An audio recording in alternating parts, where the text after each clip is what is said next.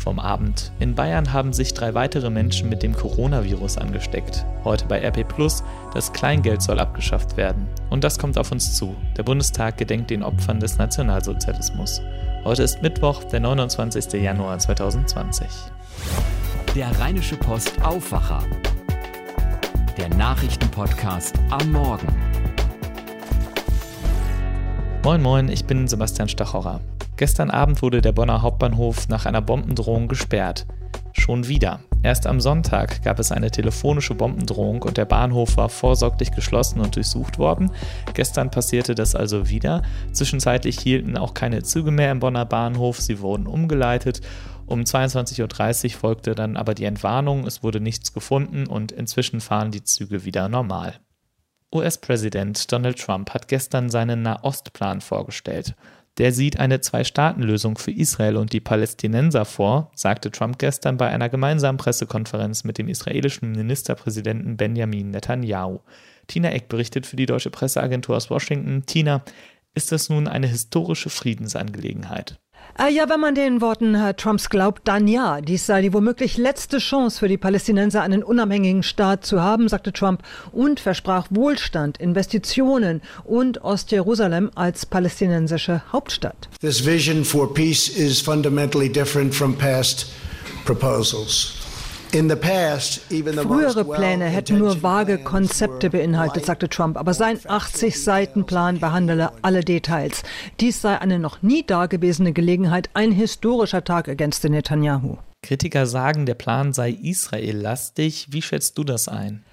Äh, ja, bei allen Versprechungen Richtung Palästinenserseite hat Israel natürlich alle dicken Fische an Land gezogen. Die Souveränität über die Siedlungen im Westjordanland, das Jordantal, Entwaffnung der Palästinenser und keine Lösung in der Flüchtlingsfrage. Äh, Trump und Netanyahu haben quasi einen Kumpelpakt geschlossen. Der palästinensische Botschafter in Großbritannien nannte die Vorstellung im Weißen Haus eine schlechte Komödie. Einer der Streitpunkte ist auch immer Jerusalem. Welchen Status sieht der Plan für die Stadt vor? Äh, da gab es ein bisschen Verwirrung. Zuerst betonte Trump, Jerusalem solle die ungeteilte israelische Hauptstadt bleiben. Dann versprach er aber, dass die Palästinenser in Ostjerusalem eine Hauptstadt haben sollen und die USA dort auch stolz eine Botschaft eröffnen wollten. Äh, der Plan sieht offenbar vor, dass die Palästinenser einige Teile von Ostjerusalem kriegen sollen. Der Status quo des Tempelbergs soll beibehalten werden. Trump sprach von einer Zwei-Staaten-Lösung. Wie sollen die Grenzen da verlaufen?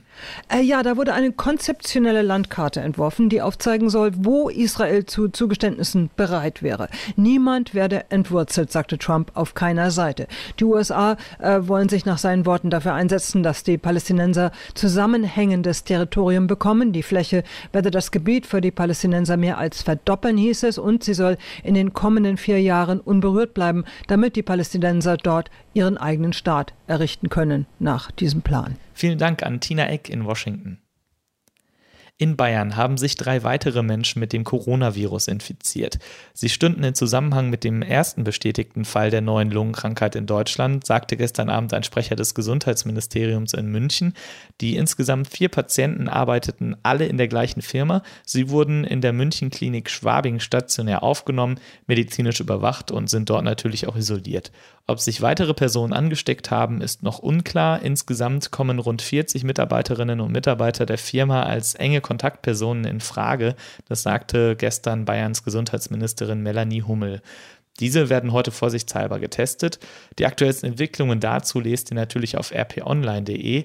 Weltweit sind inzwischen mehr als 6000 Erkrankungen bekannt geworden, fast alle davon in China, von wo aus sich das Coronavirus verbreitet. Dort sind mittlerweile mindestens 132 Menschen an der Lungenkrankheit gestorben, meist ältere Patienten mit Vorerkrankungen. Derzeit sitzen auch rund 90 deutsche Staatsbürger in Wuhan fest. Die Millionenstadt gilt als das Epizentrum des Virus. Unter ihnen ist auch ein 19-jähriger Sprachstudent aus Mörs. Mehr zu seinem Fall lest ihr bei RP. Und dort bei RP Plus und auch in der gedruckten RP lest ihr heute außerdem noch das, das Kleingeld soll verschwinden. Die EU-Kommission will die 1- und 2-Cent-Münzen abschaffen. Das steht in einem Arbeitsprogramm, das Kommissionschefin Ursula von der Leyen heute präsentieren will. Markus Grabitz und Birgit Marschall aus unserer Redaktion schreiben darüber, wie diese Pläne in Deutschland ankommen. Denn wir sind das Bargeldland. Die Bundesbank schätzt, dass in Deutschland noch immer drei von vier Einkäufen bar bezahlt werden. Und ist skeptisch, was die Abschaffung des Kleingelds angeht. Immerhin gibt es viele Preise, die auf 99 Cent enden. Die 1 und 2 Cent Stücke hätten also durchaus noch ihre Berechtigung. Es gibt aber auch Befürworter des Vorschlags, die sagen, rundere Preise beschleunigen das Einkaufen. In vielen Euro-Mitgliedsländern werden die Beträge an der Supermarktkasse bereits auf 5 oder 10 Cent Beträge gerundet, beispielsweise in Italien und den Niederlanden. Dem Vorschlag der EU-Kommission, die Münzen abzuschaffen, müssten die Mitgliedstaaten mehrheitlich zustimmen. Wann dann die letzte 1-Cent-Münze geprägt wird, ist noch unklar. Den ganzen Text lest ihr in der Wirtschaft und bei RP Plus auf RP Online. Außerdem beschäftigt uns im Sportteil weiter der tragische Tod der Basketballlegende Kobe Bryant. Der US-Amerikaner und seine 13-jährige Tochter Gianna starben am Sonntag bei einem Helikopterabsturz. Der Unfall hat viele Menschen sehr bewegt, darunter auch viele Fans. In Deutschland lebt der wohl größte Kobe Bryant-Fan in Langenfeld. Der 35-jährige Christian Beslic sammelt seit er zwölf ist alles, was er von seinem Idol in die Finger bekommt. 10 Trikots, 20 Paar Schuhe, mehr als 150 Autogramme und mehr als 4000 Sammelkarten. Insgesamt verbinden Beslic mehr als 5000 Dinge mit Kobe Bryant. Tobias Jochheim aus unserer Redaktion hat den Fan und Sammler besucht, der sich den Rest der Woche freigenommen hat, um zu trauern. Das mag auf viele übertrieben wirken, für Beslic ist es aber wichtig. 23 Jahre lang hat er sich mit dem Basketballer Kobe Bryant identifiziert. Zitat: Auch wenn ich ein bisschen kleiner und dicker war, ich wollte immer sein wie er. Die ganze Geschichte lest ihr im Sportteil der RP. Welche Nachrichten es in Düsseldorf gibt, das weiß Denise Potzkei aus den Antenne Düsseldorf Nachrichten. Guten Morgen, Denise. Guten Morgen, Sebastian. Ja, hier in Düsseldorf wird es für OB Geisel jetzt langsam ernst. Nächstes Jahr steht die Kommunalwahl an und wir haben direkt zu Beginn im Wahlkampf mal geschaut, welche Themen da dominieren könnten.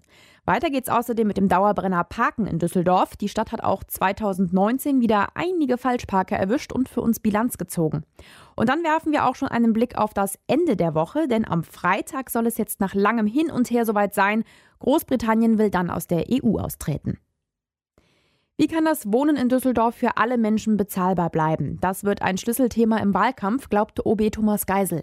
Er hat im Gespräch mit Antenne Düsseldorf gesagt, dass man weiter neue Wohnungen bauen muss und dass sich kein Stadtteil vor Neubauten verschließen darf.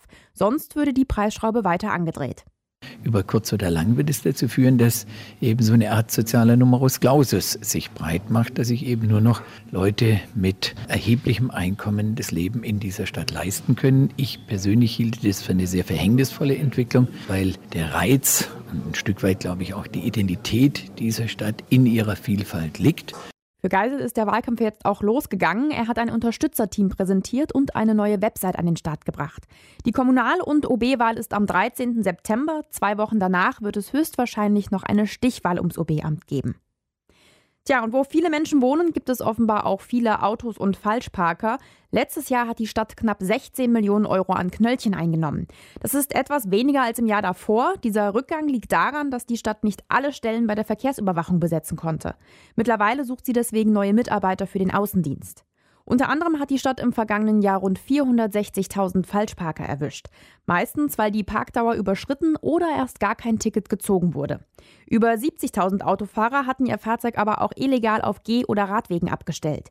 Viele Beschwerden gab es auch über die neuen E-Scooter. An deren Fahrer hat die Stadt bisher 350 Knöllchen verteilt und angekündigt, die Entwicklung in diesem Jahr genau zu verfolgen.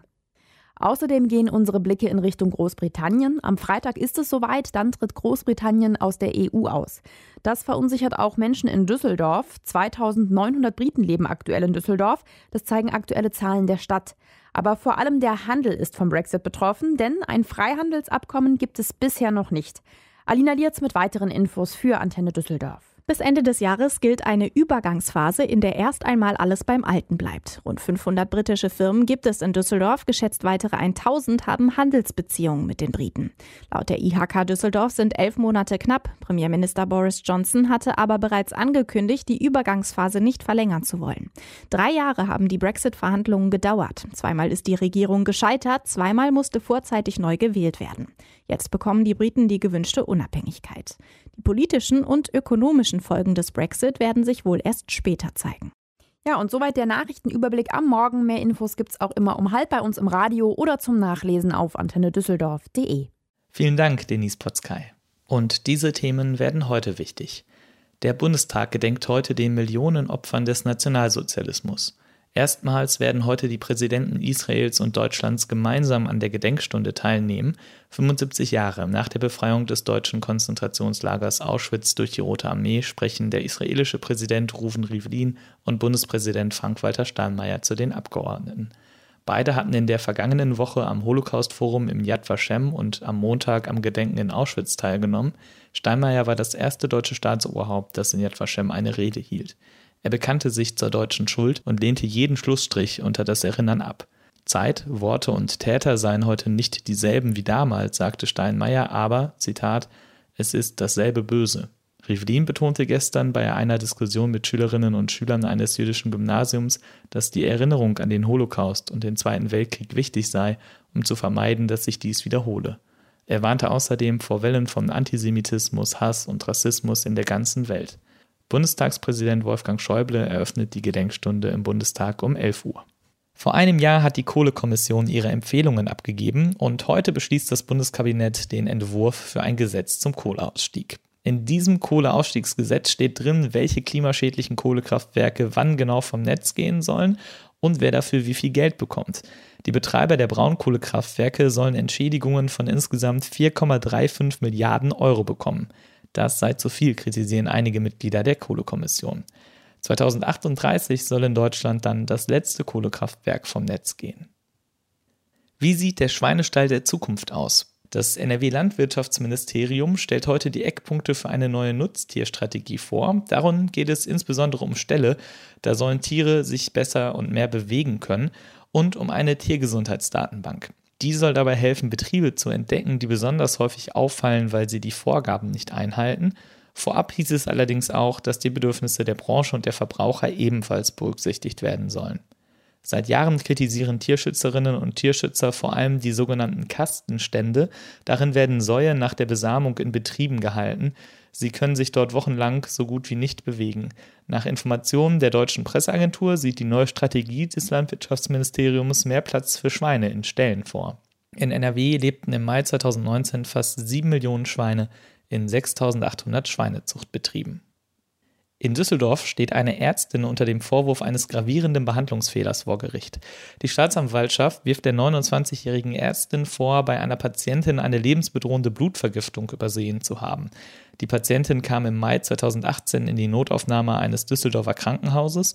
Einen Tag später verstarb sie an Multiorganversagen infolge der Blutvergiftung. Bei der Obduktion stellte sich heraus, dass sie keine Milz hatte. Der Ärztin wird nun fahrlässige Körperverletzung vorgeworfen. Gegen einen Strafbefehl in Höhe von 6000 Euro hat sie Einspruch eingelegt. Deswegen wird der Fall nun öffentlich verhandelt.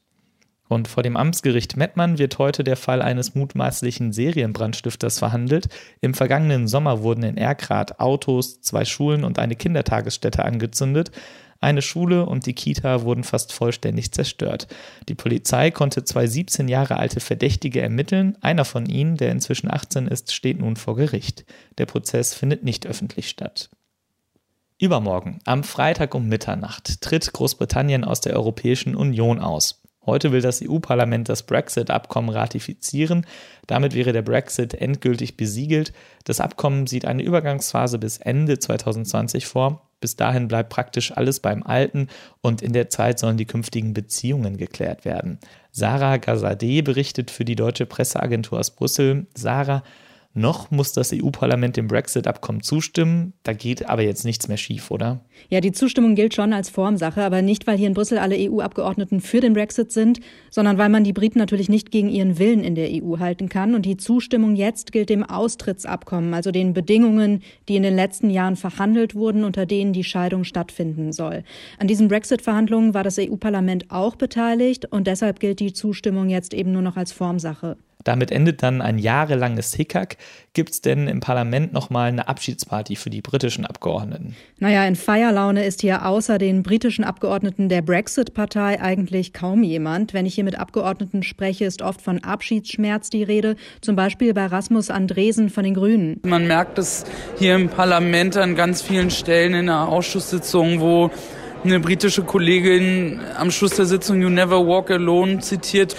Und es sind auch schon viele Tränen geflossen. Also insgesamt sieht man hier in Brüssel keinen Anlass für eine fette Party. Es soll aber zum Beispiel nach der Abstimmung heute eine kurze Abschiedszeremonie geben für die britischen Europaabgeordneten. Einer dieser Abgeordneten ist auch Nigel Farage. Der hat ja maßgeblich zum Brexit beigetragen und zumindest der dürfte richtig gute Laune haben, oder? Absolut. Er hat fast 30 Jahre für den Brexit gekämpft. Ich war gestern in seinem Abgeordnetenbüro, das er gerade leer räumt. Die ersten Umzugskisten waren da schon voll. Die britische Flagge hängt aber noch am Fenster. Die kommt wahrscheinlich ganz am Ende erst in die Kiste. Es gibt nur sehr, sehr wenige Menschen, die im Leben ihren Traum erreichen, sagt Farage. Bei ihm sei das jetzt der Fall und das mache ihn sehr glücklich. Ja, wie glücklich der Brexit am Ende die Briten macht, das muss sich noch zeigen. Die Parlamentssitzung beginnt um 15 Uhr, gegen 18.15 Uhr wird dann mit der Abstimmung gerechnet. Vielen Dank an Sarah Gazadi in Brüssel. Und abschließend schauen wir noch aufs Wetter für NRW. Es bleibt unbeständig. Wir blicken auf viele Wolken, aus denen es vereinzelt auch regnen oder graupeln kann. Oberhalb von 200 bis 400 Meter ist auch Schnee möglich. Im Bergland gibt es dazu starke bis stürmische Böen mit bis zu 70 km/h. Der Deutsche Wetterdienst meldet maximal 4 bis 8 Grad. In der Nacht bleibt es stark bewölkt, regnet aber immer weniger, es kühlt auf 2 bis 5 Grad ab. Im Bergland kann es auch frieren, da besteht dann stellenweise die Gefahr von Glätte durch überfrierende Nässe. Morgen wird es dann milder, wir erreichen Temperaturen von 9 bis 12 Grad. Dazu bleibt es bewölkt und im Südwesten von NRW kann es auch gerne mal regnen. Freitag klettern die Temperaturen dann noch einmal, bis zu 15 Grad sind da möglich, allerdings werden die begleitet von dicken Wolken und genau, Regen. Das war der Rheinische Post Aufwacher vom 29. Januar 2020. Mein Name ist Sebastian Stachauer. Ich wünsche euch einen guten und erfolgreichen Mittwoch. Macht's gut. Mehr bei uns im Netz www.rp-online.de